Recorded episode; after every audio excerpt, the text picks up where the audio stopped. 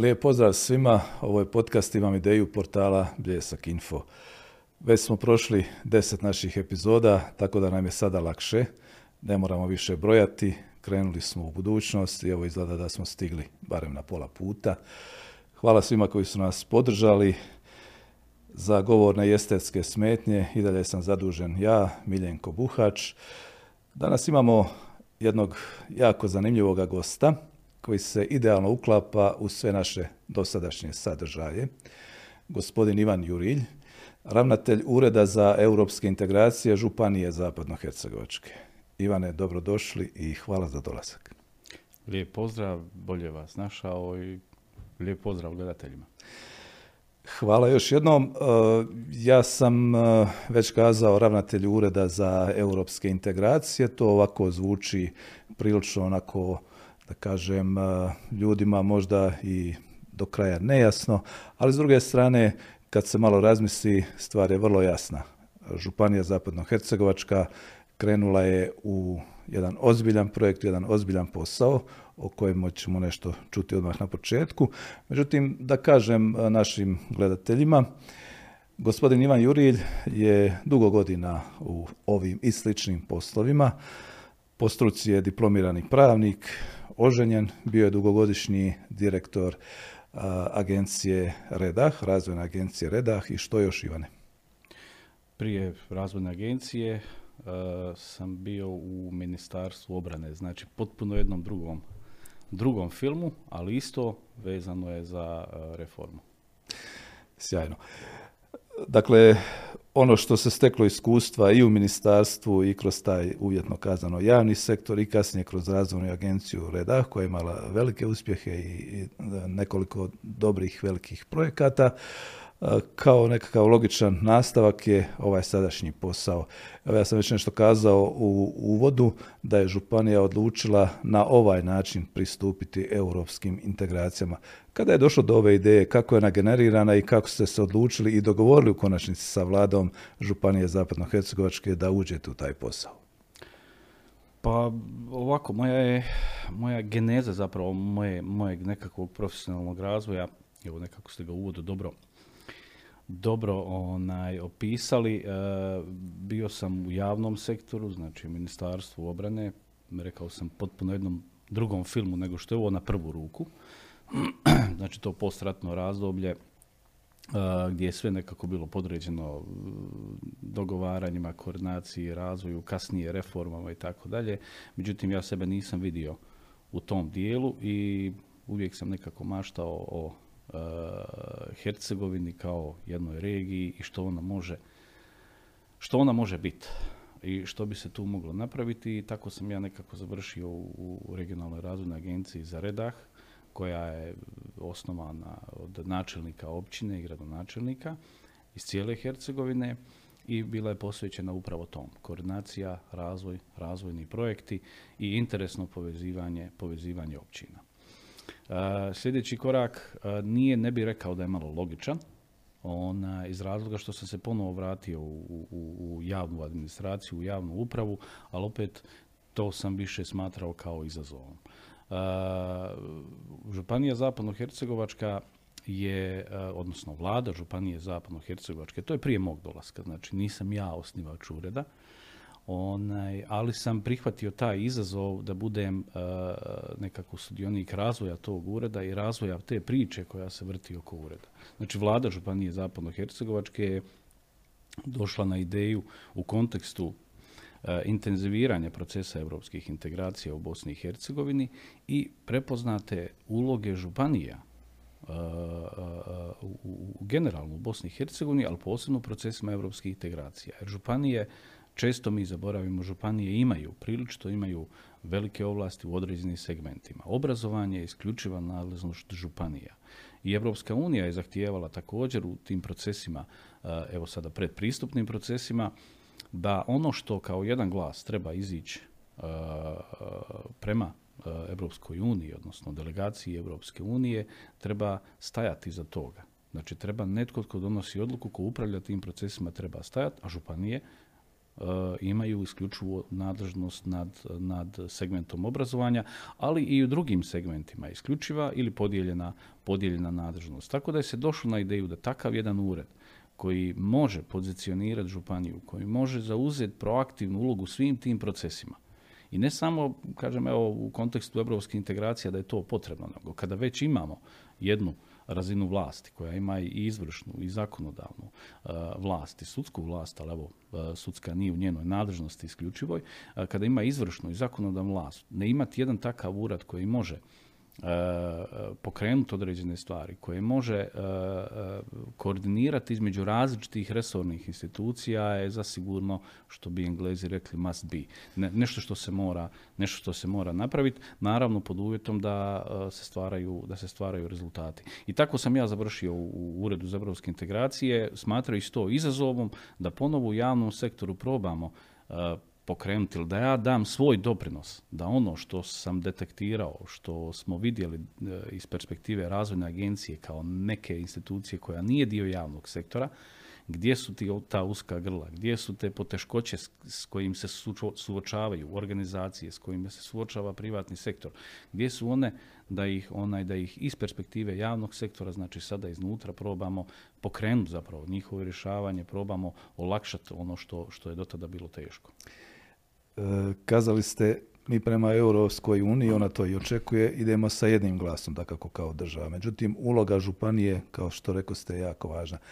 Kako se u praksi artikulira mjesto i uloga, odnosno kako može sama županija komunicirati prema onome što Europska unija nudi?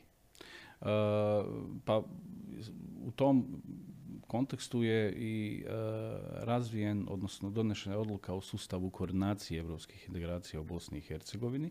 To je se dogovaralo još dvije tisuće trinaeste pa četrnaeste i petnaeste šesnaeste godine i osnova je bila da se uspostavi u, u ovako jednoj složenoj državi koja ima nekoliko razina vlasti, da se uspostavi taj sustav koordinacije kako bi jedna država imala taj, uvjetno rečeno nazovimo ga, jedan glas.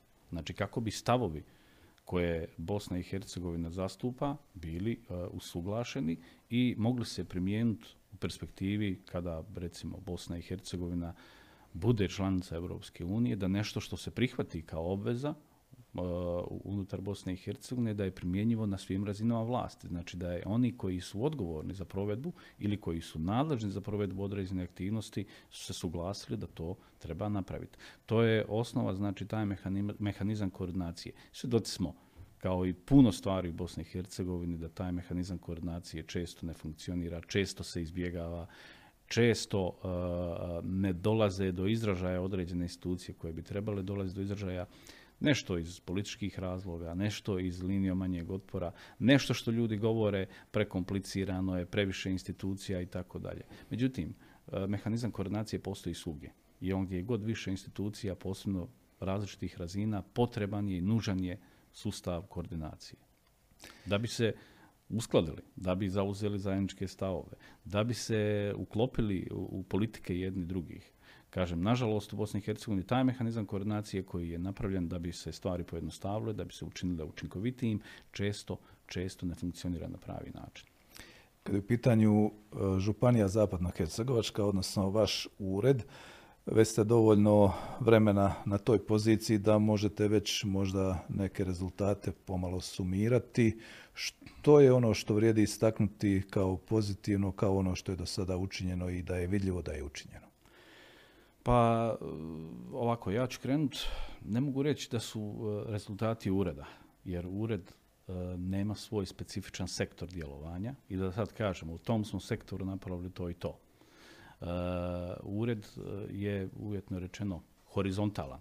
Znači mi smo kao ured najviše zaduženi za međusobnu koordinaciju unutar županije, međusobnu koordinaciju između županijskih razina vlasti, odnosno resornih ministarstava, tijela uprave i lokalnih, odnosno općinskih i gradskih razina vlasti i naravno koordinaciju sa svim onim institucijama ili procesima izvan županije na višim razinama vlasti ili dalje. Tako da mi imamo nekakva tri stupa glavna kao ured za evropske integracije, tri stupa glavna koja, na kojima počiva naš rad. To je upravo jesu pitanja evropskih integracija, gdje mi kao ured sudjelujemo u različitim radnim skupinama po pitanju europskih integracija. Jedno vrijeme je to bilo odgovori na pitanja na upitnik Europske komisije, pa praćenje sporazuma o stabilizaciji i pridruživanju, sudjelovanje u radu određenih sektorskih, odnosno odbora i pododbora, različitim radnim skupinama vezanim za proces evropske integracije i znači kroz taj dio kanaliziranje prema našim institucijama, koordinaciju sa našim institucijama, s onima koji izravno sudjeluju kroz svoje resore, kroz svoje sektore, ali svima onima drugima koji nisu izravno uključeni u ovaj proces. Drugi stup jesu ovaj razvojni dio, jer bez obzira što se mi zovemo Ured za evropske integracije, imamo i tu komponentu razvojnu. Znači, upravljanje procesima razvoja i razvojnog planiranja. Zaduženi smo za izradu strategije razvoja Županije Zapadno-Hercegovačke. Izradu, odnosno sudjelovanje u izradi sektorskih razvojnih strategija, praćenje provedbe strategije, sudjelovanje i koordinacija procesa, programiranje sredstava Europske unije za Bosnu i Hercegovinu, odnosno da koordiniramo da naši prioriteti, naše potrebe, naši projekti mogu biti integrirani i uključeni u programe koji se programiraju na razini države i budu odobravani ili neodobravani od strane Europske komisije. Koordinacija i priprema projekata, pa čak i provedba projekata, izgradnja kapaciteta za provedbu projekata i to je nešto što smatramo možda najbitnijim, najvažnijim da, da nekako pozicioniramo u ured upravo u tom segmentu da izgradimo kapacitete u svim institucijama u županiji, naravno i općinske i gradske i županijske institucije, da oni mogu sudjelovati u pripremi i provedbi projekata, da to nije samo ured ili da to nije samo razvojna agencija ili da to nije neka nevladna organizacija koja može aktivno sudjelovati u tim svim stvarima. I naravno treći stup, vrlo važan, jeste i e, prekogranična, međuregionalna i međunarodna suradnja. Znači želimo e, kroz ured, kroz e, ovu horizontalnu postavku ureda pozicionirati županiju u svim ovim nekakvim tokovima koji su izvan naše županije, ali izvan Bosne i Hercegovine, ali u kontekstu projekata, u kontekstu privlačenja investicija, u kontekstu privlačenja partnerstava, u kontekstu povezivanja naših općina, naših županija, naših ministarstava sa drugim organizacijama, drugim institucijama, da bismo privukli inicijative u županiju ili da bismo županiju zapravo pozicionirali tamo negdje, negdje onaj, u, u, u okruženju, a što opet nekako i, i, ima veze sa nekakvog kreiranje pozitivnog ozračja. Jer vi negdje tamo kad ste percipirani, da ste dobri, da ste pozitivni, da dobro radite, da ste puni ideja, imam ideju, jel tako, da ste kreativni kao jedna razina vlasti, onda će se neizravno zapravo i u drugim sektorima će se uh, napraviti dobar rezultat. Pa će onda privatni sektor koji, recimo, neka firma koliko razgovara sa nekim svojim partnerom, nekim svojim uh, podugovaračom, uh, drugačije će ga možda percipirati ukoliko on dolazi iz određene županije koja je poduzetna, koja je privlačna, koja je organizirana, koja je učinkovita. To je ideja. Uh, projekt je zasigurno zahtjevan, vidi se iz konteksta. Naravno, ravnatelj ne može sve sam.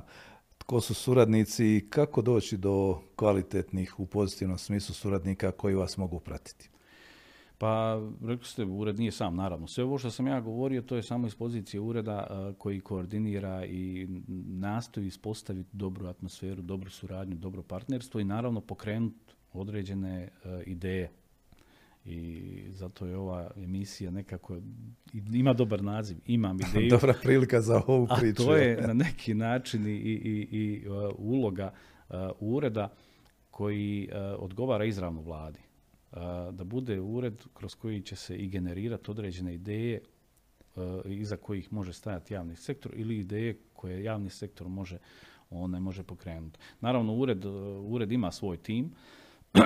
Onaj koji je, evo, dinamičan, ne, bih, ne, ne bismo ga onako općenito, ja ga ne bih onako općenito mogao reći u biti da je klasičan ured državne uprave, ona, jer pokušavamo stvoriti nešto što je možda antijavna uprava, da pokušavamo primijeniti, pokušavamo uspostaviti nekakve, nekakve odnose ili, ili nekakav način ponašanja, a da to nije birokratski, jer smo vidjeli i vidimo svi mi svaki dan koliko birokracija usporava, otežava ili demotivira. Ali ono što mi kao ured bismo trebali biti upravo to, upravo suprotno od svega toga. Zato smo otvoreni I zato pokušavamo zapravo biti dinamični, otvoreni, agilni i da uvijek zapravo pokušavamo napraviti neku novu ideju koju bismo mogli kroz sustav onaj oživjeti i da, da postane dio svakodnevnog, svakodnevnog života.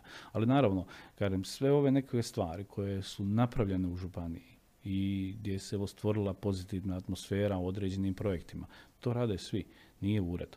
Ured tu sudjeluje, ured radi, neke stvari možda pokrene malo više, ali bez drugih koji rade, kao što je razvojna agencija, jer županija ima i svoju razvojnu agenciju koja provodi projekte. Tu su uspostavljena je dobra suradnja upravo između županije i općina gdje se stvari isprepleću i gdje zajednički se na određenim stvarima radi.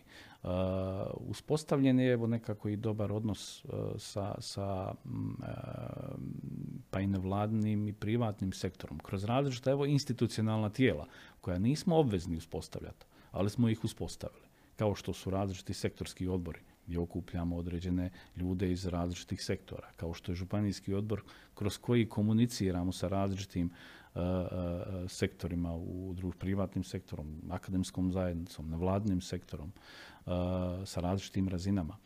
Uh, razvojno vijeće koje okuplja u biti uh, najviše donositelji odluka, predsjednika vlade, ministara do gradonačelnika i načelnika, gdje se opet zajednički kroz opet jedan pristup, dok razgovara o određenim problemima, pitanjima i onda opet to probamo kroz ured, kroz određene politike, određene projekte, baviti se s tim i rješavati to. Iz, iz ovoga na neki način se zaključuje, a čini mi se da je rečeno više puta, osnov svega zapravo je sama županija, odnosno u ovom slučaju županijska vlada kao koordinator svih aktivnosti. Uh, županija Zapadno-Hercegovačka često se prepoznaje kao jedna od razvijenijih kod nas i mnogi će kazati da je dobro vođena i da na neki način pokušava iskoristiti sve svoje prednosti, čak i nedostatke. Što su zapravo najveći potencijali vaše županije? Uh, pa evo, dobro je, dobro je da se percipira, tako i ne možemo pobjeći od brojki. Županija Zapadno-Hercegovačka, pa i po službenim određenim statističkim pokazateljima je uh, pri vrhu. Uh, ovisno sad do računanju indeksa razvijenosti bila je ili, ili druga, ili onaj treća, ili četvrta. Uh, I to je najviše zahvaljujući i ono što je nekako najprepoznatljivije u županiji Zapadno-Hercegovačkoj, Zapadnoj Hercegovini, ako ćemo ovako, jeste taj privatni sektor koji jednostavno se razvija, gura. Uh, javni sektor, barem i koliko sam ja to doživio one, kroz ovih evo, nekoliko godina rada ovdje, ukoliko nije proaktivno nešto napravio u kontekstu razvoja privatnog sektora, ali nije smetao, nije bio kočnica određenim procesima. I privatni sektor je prilično Uh, razvijen, prilično jak, prilično gura i uh, nekako je ta percepcija, uh, percepcija županije koja je razvijena uh, zahvaljujući upravo privatnom sektoru. I njihovi pokazatelji, pa čak i za vrijeme korone pokazatelji privatnog sektora su onaj bili u rastu. O, znači i tada u, u, u uvjetima najteže krize se bilježio određeni rast. Ali naravno, sad i onaj sportski dio, i to ne smijemo zanemariti jer županija i tu u različitim sportovima također je aktivna, proaktivna i, i, i nekako uh, se određene stvari zapravo tu događaju sad i zahvaljujući i javnom sektoru kroz, kroz, kroz koji se ta podrška ostvaruje. I u segmentu kulture isto tako gdje opet imamo izraženu, a što je sadržano u viziji županije Zapadno-Hercegovačke, u strategiji razvoja županije Zapadno-Hercegovačke da je poduzetna, je ta poduzetnost zapravo koja čini tu prepoznatljivu, pre, županiju prepoznatljivom i u poduzetništvu, ali poduzetnost i u kulturi, i u sportu, i u ovim evo nekim drugim, onaj, drugim segmentima. E, naravno, rekli ste koji su to sektori, teško je sada izdvojiti da sad baš dajemo prioritet jednom sektoru, ali ne možemo zanemariti činjenicu da, je, da su tu najveći brendovi u široj regiji u, u segmentu uh, industrije, uh, evo, toaletnog papira, uh, u segmentu metaloprerađivačkom, Violeta, metaloprerađivačkog sektoru koji je dosta, dosta jak, grafičkoj industriji koji je također nadaleko jak. prerada i proizvodnja plastike, odnosno proizvoda od plastike, što smo se nekako, ja kad smo još u vrijeme dok sam bio u Redahu, kad smo radili određenu analizu, gdje je to prilično jak sektor koji je pozicioniran u široj regiji, ne samo u regiji ovdje, nego u cijeloj Europi. I skoro u potpunosti je orijentiran izvozu od T T kabela, od Mivika, od Lončar plasta, Veltplasta, Tem Mandeksa i tako dalje i tako dalje. Sve firme koje su proizvodnog karaktera. I to je ono što je nekako, ja ću biti slobodan pa ću reći, to je ono što je nekako snaga Županije Zapadno-Hercegovačke, taj jak proizvodni sektor. I zbog toga se neke stvari mogu raditi u drugim sektorima zato što se dodaje nova, razvija nova vrijednost. Ne zanemarujući taj dio trgovine koji je još najdominantniji, najzastupljeniji, ali isto nije klasična trgovina nego biti pokriva cijelu Bosnu i Hercegovinu. Da, malo prije spomenuto ovo vrijeme pandemije i korone. Čini mi se da je Županija Zapadno-Hercegovačka i tu imala nekako pomalo bar drugačiji pristup. Kako se prebrodilo to, a da funkcioniraju stvari? Uh, mislite u smislu određenih... Pa mjera, donošenja odluku, mjera. Pa da, da, pa Županija je prva bila koja je donijela odluku zapravo da se stimuliraju, da se ublaže posljedice, posljedice krize. Uh, ono što je, evo, nekako karakterizira Županiju, prilično je homogena, prilično je jednostavno donošenje odluka. Uh, tako da se u tim uvjetima zapravo pristupilo, uh, pristupilo na neki način Uh,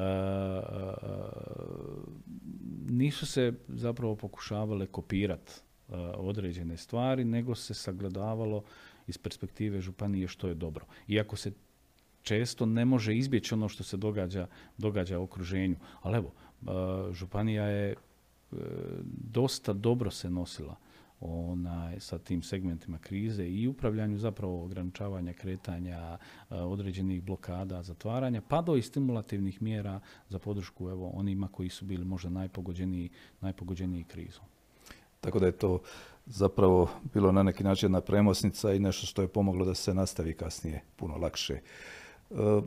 Godinama je, ja se sjećam kao dijete, zapadno-hercegovački kraj bio prepoznat kao kraj koji proizvodi duhan, dijelom i vino i još neke klasične proizvode gdje su domaćinstva na neki način pokušavala preživjeti i živjeti dalje uz taj skromni prihod koji donose ti proizvodi. Međutim, o Zapadno-Hercegovačkoj županiji u novije vrijeme sve češće se govori u kontekstu turizma i to onog, čini mi se, prilično modernog turizma gdje dolaze malo zahtjevniji turisti, ne samo oni koji će doći nešto pojesti što je tradicionalno u tom kraju, uslikat se i otići dalje, nego i oni avanturisti. Što možemo tu naglasiti? Pa, da. Ima puno toga. E, ima puno toga. E, pa to je možda, evo, e, sad ću govoriti iz one vlastite perspektive e, rada ureda koji je dobrim dijelom sudjelovao u kreiranju ambijenta kada govorimo o turizmu. Jer dvije tisuće osamnaeste. godine uh, je Županija krenula s izradom strategije razvoja turizma. Uh, I to je, uh, postao je dobar razlog za to. Uh, Županija Zapadno-Hercegovačka imala samo jedan svoj dio koji je bio onako sastavni dio turističke ponude. Nezaobilazan zapravo u cijeloj Hercegovini. To su Kravica, gdje je puno ljudi prolazilo kroz taj prostor, posjećivalo ga i tako dalje. I to je to.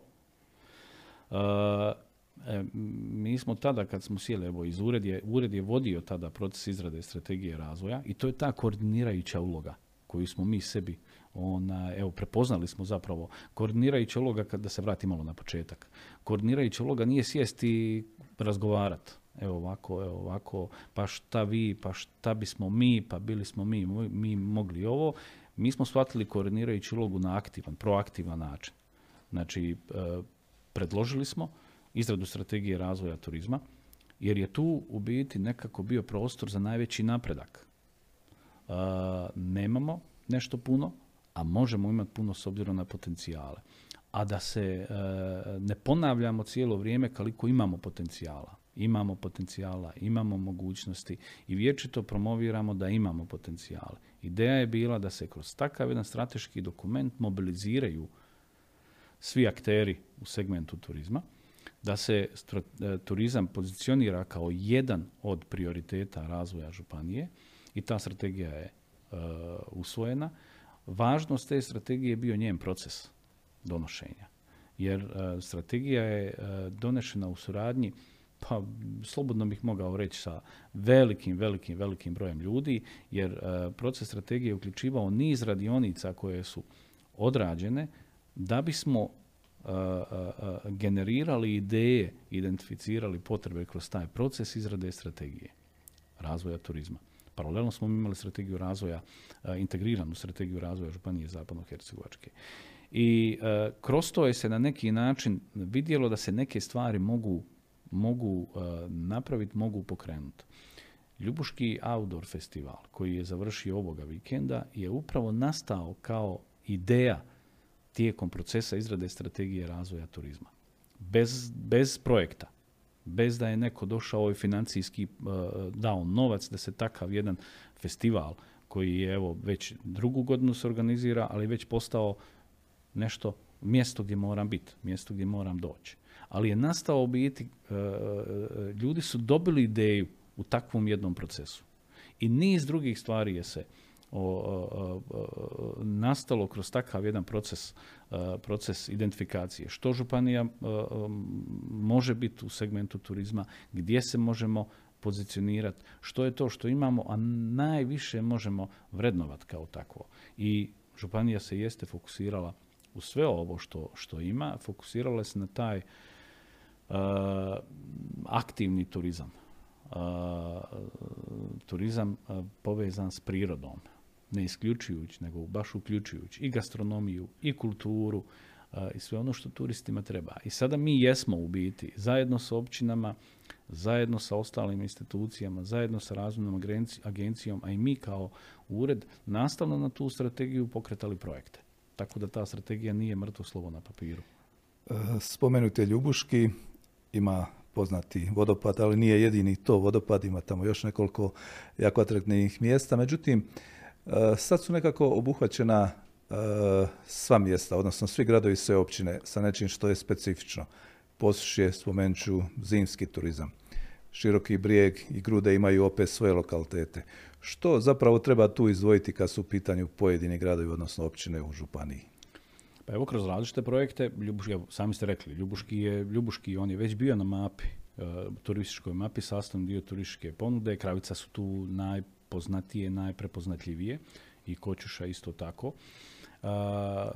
Kada govorimo o, o evo, drugim općinama, kroz projekte, a i strategijom gdje je to definirano kao takvo, u Grudama imamo prekrasan avanturistički park Pećmlini sa uređenom Ravlića Pećinom, s uređenim šetnicama, sa uređenim uh, ziplinom, uh, sa jednom možda od najtežih ferata, odnosno stijena za penjanje uh, u, u Borku, opet imamo kanjon Borka, koji je u središtu grada, iz kojega polazi planinarska staza, iz kojega polaze biciklističke staze, gdje opet imamo zipline, gdje opet imamo stijene za slobodno penjanje, šetnice i tako dalje. U Posušju uh, imamo kanjon Brine, koji ima planinarsku stazu, biciklističku stazu, vezana je za jezero Tribistovo, jezero Blidinje, sam park prirode Blidinje i najveći vrh Pločno planine planina Čvrsnica. I to su ovako nekakvi lokaliteti koje smo mi identificirali tada kao težišni, oko kojih možemo razvijati infrastrukturu i da se polako taj,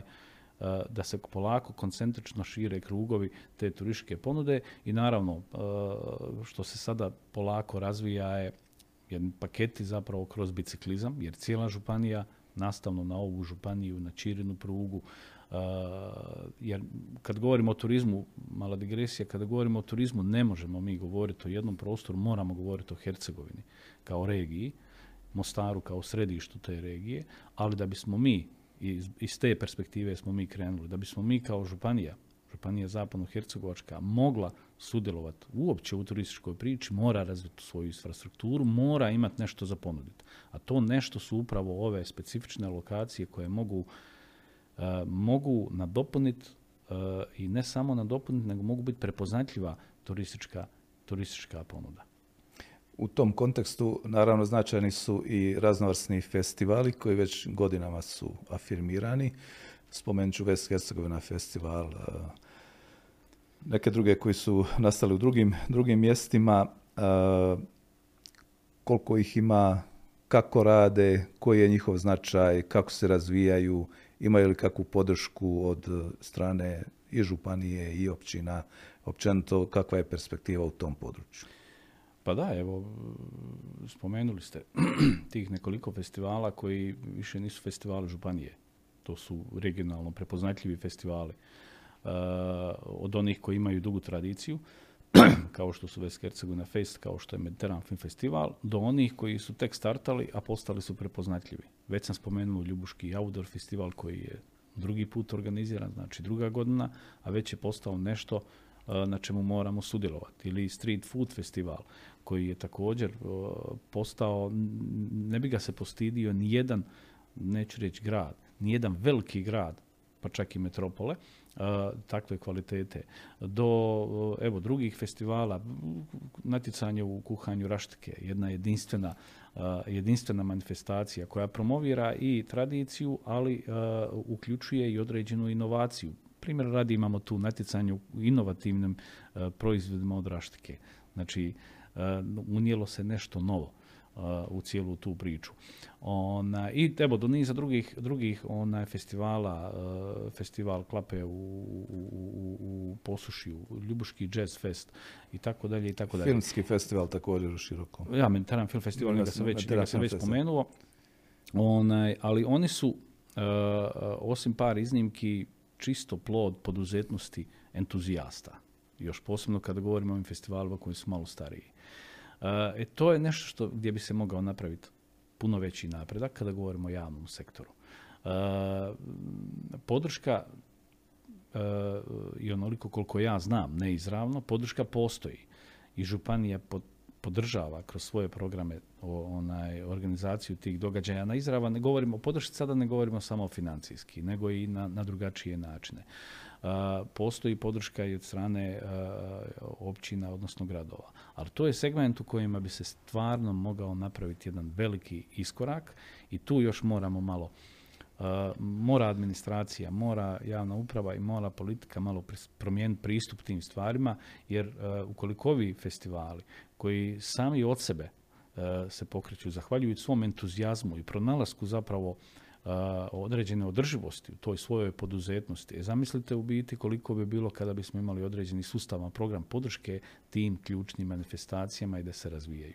Da ne moramo, odnosno da organizatori ne moraju očekivati ili strahovat hoće li biti određene podrške ili neće biti određene podrške, hoće li ovisiti o nekom fondu ili o nekom projektu koji će se eventualno pojaviti ili ne. Nego kada bi se tu pristupilo malo sustavnije, to bi se moglo multiplicirati, a ovi događaji ne samo što privuku taj, tih dana kada se organiziraju, privuku uh, određeni broj ljudi koji opet troše novac kada govorimo o tom, ali afirmiraju ta područja, afirmiraju grad u kojem se održava, afirmiraju županiju u kojoj se to događa i afirmiraju u konačnici cijelu, cijelu regiju. Ali i uprihoduju. Uh, I opet kada opet spominjemo taj lanac vrijednosti uh, i različitih usluga i koje se nude na tim događajima, sve se to na neki način plati i sve zapravo generira određeni novac. Još ako je to uh, uh, novac koji se privuče izvana, to je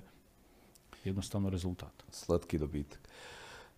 Vratimo se ponovno za trenutak europskim integracijama, odnosno konkretno fondovima.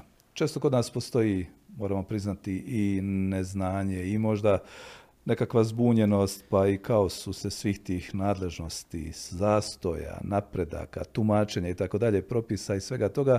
Međutim, očito je da mi kroz barem predpristupne fondove imamo mogućnost privlačenja određenih novčanih sredstava koja se dakako ulažu u projekte. Što je važno znati i prepoznati u samom početku za one koji žele u tom segmentu biti aktivni i uspješni? E sad, tu imamo razliku, da li kad govorimo o pojedincu ili govorimo o instituciji. Govorimo i o jednima i, i o jednima i o drugima, jer zavisi s koje se strane, s koje se strane nalazimo. E, situacija po tom pitanju koliko god onako izgleda ok, možemo pratiti kroz medije predstavljanje različitih projekata, rezultata koji su napravljeni kroz određene projekte, ali su kapaciteti još uvijek, još uvijek vrlo, vrlo niski.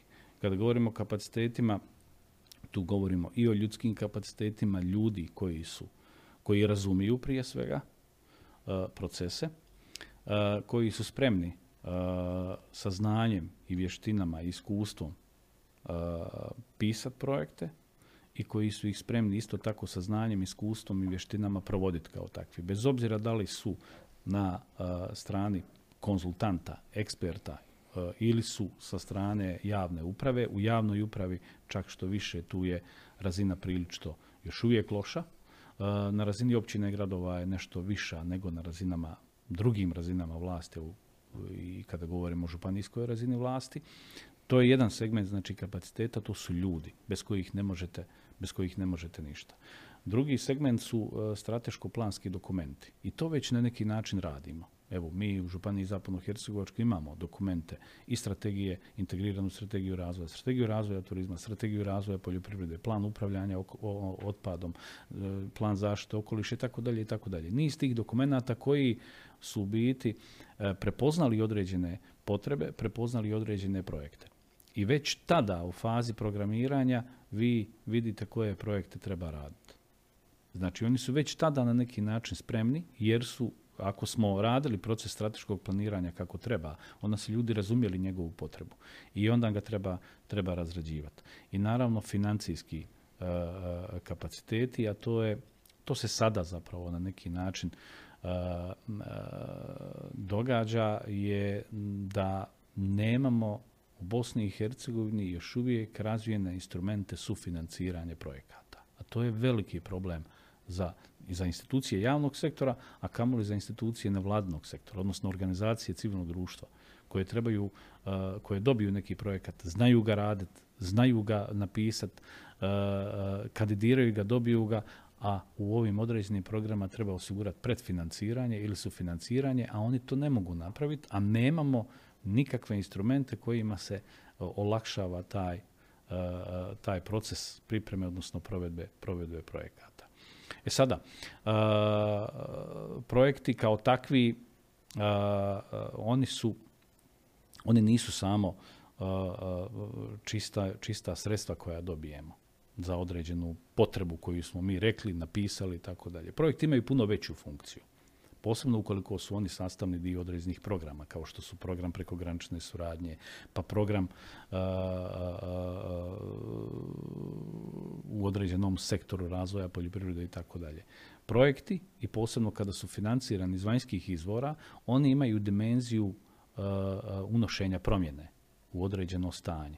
Znači vi kada iz proračuna, to, ovo sada govorim čisto iz iskustva, vi kada iz proračuna trebate urediti neki park, primjera radi. Ja ću sada spomenuti projekat Adriatic Canyoning koji je proveden u Županiji Zapadno-Hercegovačkoj, koji je financiran iz programa prekogranične suradnje Hrvatska, Bosna i Hercegovina, Crna Gora. Konkretno u Širokom Brijegu je najveća investicija je bila uređenje parka na ulazu u kanjon Borka, sajmište gdje se sad održavaju svi festivali o kojima govorimo. Uh, možda je najmanji problem iz proračuna izdvojiti sredstva i urediti taj park. I imamo park uređen takvim kakvim jeste. Međutim, taj park je uređen kao dio jednog projekta razvoja turističke ponude, specifične turističke ponude i pot, dobio je potpuno jednu novu dimenziju. Znači, uh, kroz proces provedbe projekta data je nova vrijednost tom prostoru. Uh, uh, uh, ljudi su promijenili percepciju zapravo uh, uh, uh, odnosa. Ljudi su promijenili odnos prema tom prostoru. Ljudi su drugačije gledaju na procese kada se nešto, nešto, onaj, nešto radi. Jer onako kad završite vi nešto i to ste počeli, završili ste gotovo. Međutim, ovi projekti imaju takvu jednu važnost unošenja promjena u dosadašnji način razmišljanja. I po meni je to najveća vrijednost i važnost tih, tih projekata. I zato je način dolaska do projektne ideje, način njegove njegove razrade vrlo važan.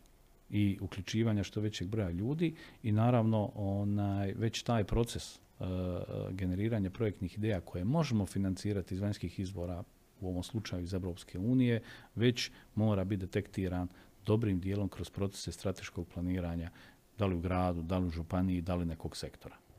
Evo, mi imamo, čini mi se, dobar podcast za promoviranje ideja, tako da možete nam uvijek preporučiti kad se radi o nekom zanimljivom projektu da predstavimo i projektne timove, da kako ne moraju uvijek biti samo ravnatelji, direktori i tako dalje. Šalim se naravno, ali, ali ozbiljno mislim ovo da, da za svaku ideju ovaj, ima mjesta. E, strateško planiranje, integracije, razvoj, kad govorimo takve riječi, to samo po sebi na neki način nudi određene perspektive, razvitak društva u cijelosti i onda pomislimo na ono što donosi budućnost. I često razmišljamo o ovome kako nam je sadašnjost u smislu ljudi odlaze, bez obzira na neke pomake, bez obzira na lokalne ili regionalne ili globalne pozitivne dosege u Bosni i Hercegovini, nažalost su takvi trendovi da ljudi odlaze. Posebno je žalosno kada odlaze mladi ljudi, a mladi ljudi su najpotentniji i oni na neki način su i najdinamičniji, najpokretljiviji. Mlade generacije u zapadno-hercegovačkoj županiji čini mi se također imaju takav trend, ali kako je zapravo stanje, ima li bar naznaka da mladi ljudi pokušavaju ostajati ipak doma, što bi se kazalo? E, sad je teško je tu biti pametan, pa nešto pametno reći, a da vam bilo ko ne zamjeri nešto. Jer nemamo ili preciznih, ne demantira. Ili ne demantira, ali teško je demantirati jer nema preciznih podataka osim određenih procjena iz različitih izvora.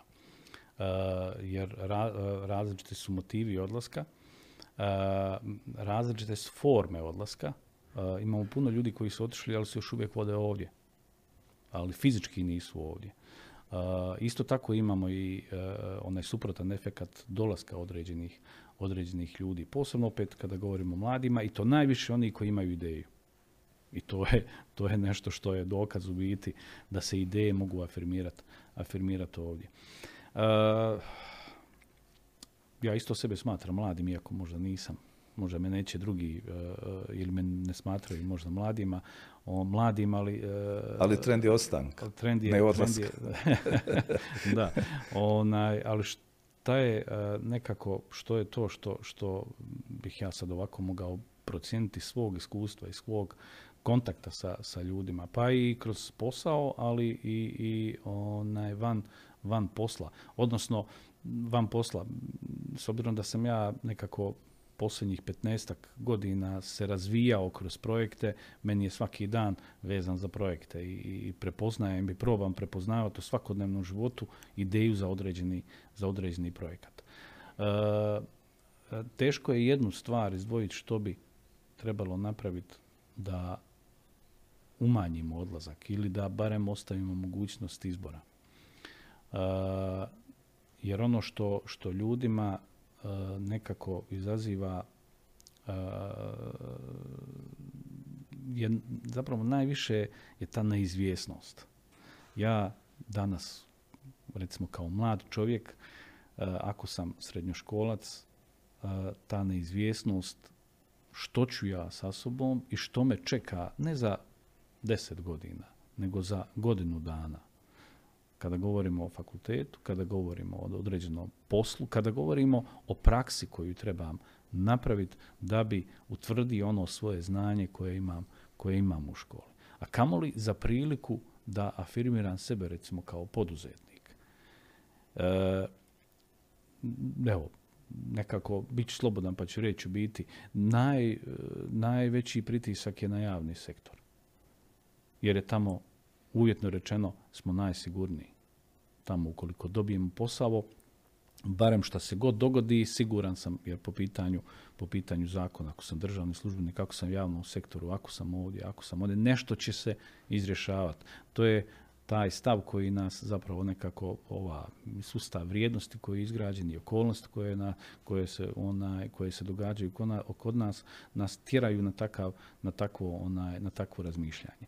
E sada, Uh, još uvijek nijedna razina vlasti nema dovoljno jasno artikulirane takve politike koje su sinergetski da ljudima pokažu perspektivu i da se mogu osloniti na to. Čak dobar dio i određenih politika koje se provode na različitim razinama Bosne i Hercegovine su kratkog vijeka.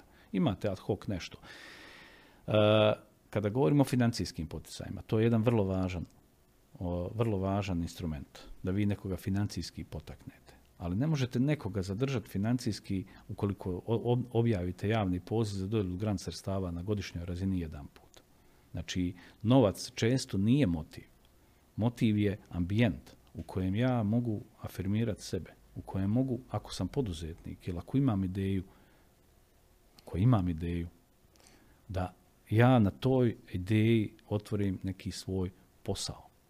Ko će me pratiti?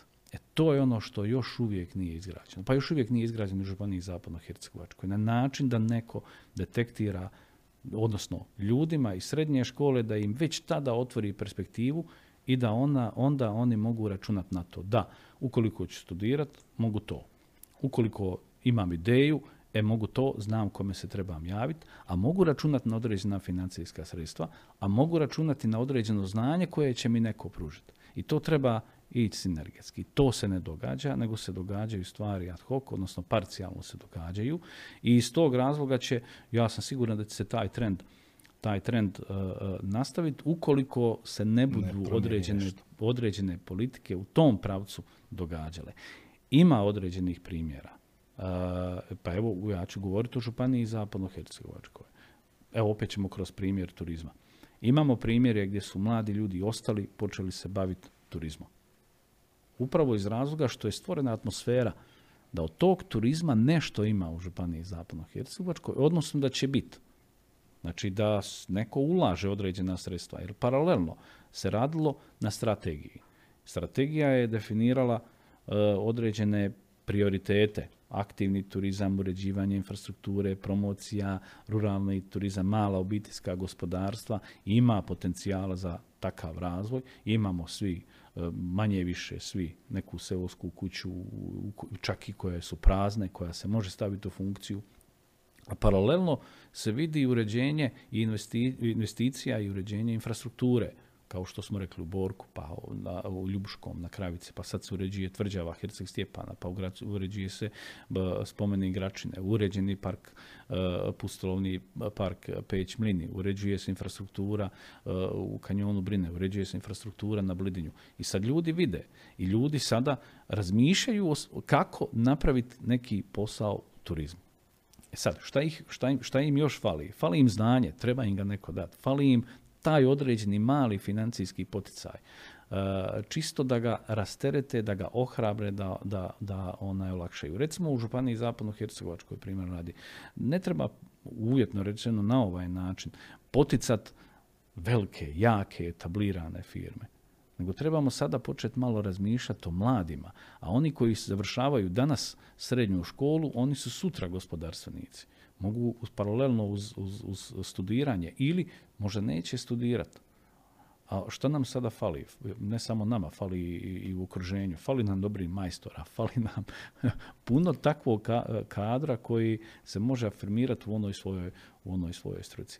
Tako da, da a, a, a, najviše, kako sam ja doživio iz tog razloga, zapravo nije, novac nije prva stvar, iako jeste uvijek važan, ali nije uvijek prva stvar zašto ljudi odlaze, posebno kada govorimo o mladim ljudima, nego ta perspektiva. Određena doza sigurnosti da ja se mogu osloniti na nešto i da mogu prepoznati nešto i ukoliko dobijem barem te određene vidove podrške do mene, što jeli Izraelci, ja mislim da oni kažu da imaš pravo tri puta pogriješiti. E, nama ovdje nemamo ambijentu da pogrešimo jednom jer nas ne mjeri niko. E, to je ono što treba promijeniti. Tek će se tada možda otvoriti određene perspektive da se smanji taj odlazak. Ali evo, ti trendovi u Županiji Zapadno-Hercegovačkoj, kada govorimo statistički, nisu možda izražene toliko koliko su u drugim, drugim, onaj, drugim sredinama. Ali evo, to opet na neki način govori o toj poduzetnosti, onaj, o, o, o, o tim nekim prilikama, prilikama koje se stvaraju. Ali može biti puno, puno, puno bolje. Puno bolje. Nadam se da će i biti. Nekako smo stigli do kraja. Mislim da smo ispoštovali onu neku mjeru da kažemo sve, a da ostane nešto i za sljedeći put. Hvala za sudjelovanje u podcastu Imam ideju i evo, želimo još puno uspjeha u radu. Hvala vama i moja poruka zapravo posebno mladim ljudima je nemojte se bojati ideja. Uh, i sad ću, pa barem ću ovako sad otvoreno reći. Ured za europske integracije Županije Zapadno-Hercegovačke je otvoren bez obzira na radno vrijeme od osam do četiri. A, a posebno je otvoren za ideje, posebno je otvoren za, za a, ukoliko tu svoju ideju želite afirmirati kroz neki projekat ili se uključiti u taj proces. Tako da, evo, budite, budite slobodni, nek uh, nas kontaktiraju, nek nas prate i nek se uključuju u, u, onaj, u naš rad i ne mora nužno biti Županije Zapadno-Hercegovačke. Jasno. Hvala još jednom. Hvala vam. Gledali ste još jedan podcast Imam ideju portala Bljesak Info. Naš gost bio je gospodin Ivan Jurilj, ravnatelj Ureda za europske integracije Županije Zapadno-Hercegovačke. Hvala vam za pozornost, pretplatite se na naš kanal i gledajte da nas gledate.